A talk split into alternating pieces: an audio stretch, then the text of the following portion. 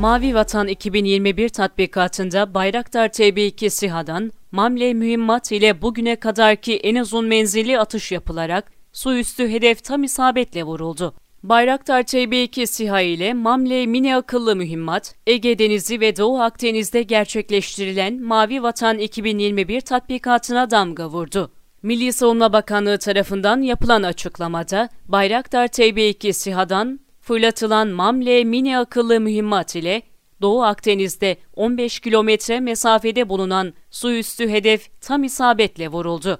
Milli Savunma Bakanlığı resmi Twitter hesabından yapılan videolu paylaşımda, Mavi Vatan iki bin yirmi bir tatbikatında SİHA'dan M A M-L füzesiyle bugüne kadarki en uzun menzilli atışla yapıldı.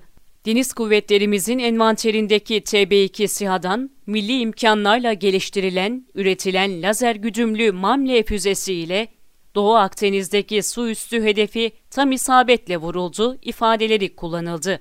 Baykar üretimi Bayraktar T B iki ile Roketsan tarafından geliştirilen M A M-L mini akıllı mühimmatın bu başarısı bugüne kadarki en uzun menzilli atış olarak kayıtlara geçti.